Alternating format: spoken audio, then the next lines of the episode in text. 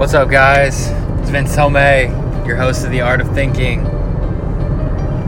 Oof, man. It's been a rough week.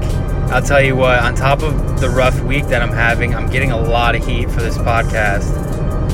So, today, I just want to talk about why I even started the podcast. So, I believe that if you want something in your life, speaking and negotiating is literally the only way you're going to be able to get it. So, there are some goals that I have, and I don't feel that I'm a good enough speaker to get there yet. I'm a great writer, I'm a great thinker, always positive, but what I struggle with is transitioning those thoughts into smooth phrases that, you know, just really stand the test of time.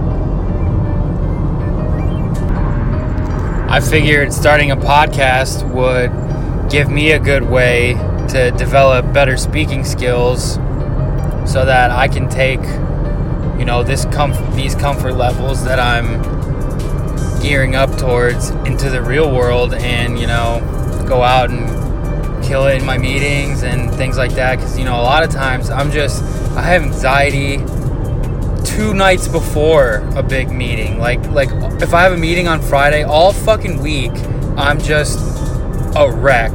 Just, you know, in my head, what am I to say? Am I to say the right things? Um, and, you know, it's just, it's fucked up. And I know other people deal with it too, especially, you know, the younger generation. So I'm really just trying to fight that. I'm trying to, trying to get past it. And it's kind of sad because I'm getting some fucking heat for, for this podcast. Um, from from the big guys actually and not really sure why, because all I'm doing is relaying the same messages that they are, but that's besides the point.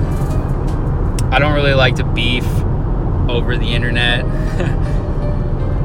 and I'm really in no place to even be beefing with anyone yet, anyways. I don't even know why there's been stones thrown, but I'm gonna keep doing it because, like I said, all I'm trying to do is develop better speaking strategies and you know better phrases. I'm trying to get more comfortable with speaking. I'm trying to be quicker because i'm a little hesitant. You know I, i'm sure you guys notice you know just me speaking in the podcast sometimes i pause.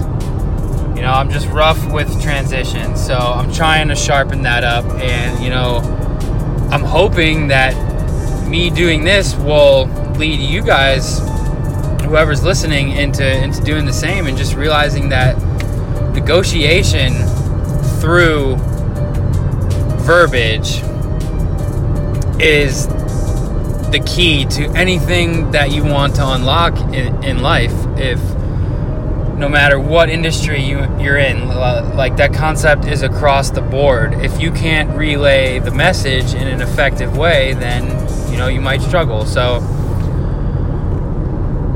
you know, personally, I relay messages good enough that I'm get, you know, I'm getting by right now. Like I, I have closed a significant amount of large deals, high ticket deals, where we actually have to perform and manage the whole process in order to complete it. Right now, I, I just landed another $200,000 project. Uh, just recently, we're finishing up about a hundred and eighty thousand dollar project. So, you know, I'm managing managing large projects, and one of the things that I've noted is that you know when you're when I'm coordinating with the other businesses that we outsource to on these projects sometimes they don't understand me because I'm speaking from, you know, my.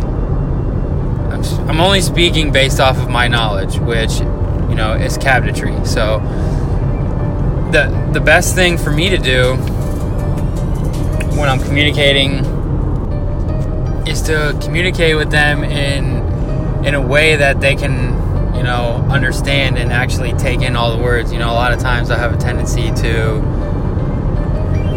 I don't know, you know, I study the dictionary. I literally study the fucking dictionary. So I the the big words just pop out. Like I, I yes, I went to college and I study the dictionary because I'd like to have a broad arsenal of knowledge that's just ready to be deployed at any time. That that you know, I, I read this book called How to Win Any Any and Every Argument, and you know, we discussed all different fallacies, things like that, and it's just ingrained in me now to sound intelligent, and that will fuck you up if you're trying to sell something because it's intimidating and you scare people off and just it's not a good way to communicate. So, the best way to communicate is just basic, smooth, straight to the point, straight shooter type terms and get your point across in a way that the masses can understand. Granted, you know, if you're talking to investors, go ahead and slip a few nice words in there if you need to, because you know some of them might like that. But in a sales setting, smaller words, I learned this the hard way, actually, because I mean, I, I forget it all the time too. I need to like constantly remind myself to just, you know, basic terms, basic terms, basic terms. It's like, so right now, my e-commerce store,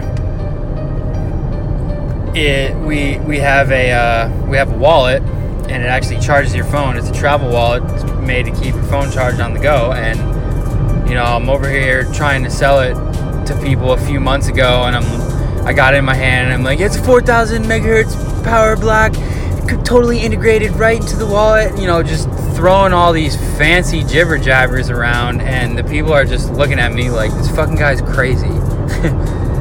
and then I recently started, you know, just hey yeah, it's a wallet designed to keep your phone charged on the go. Nobody needs their phone to die, you know, while traveling. And, you know, it seems to go over a lot better when I just act normal.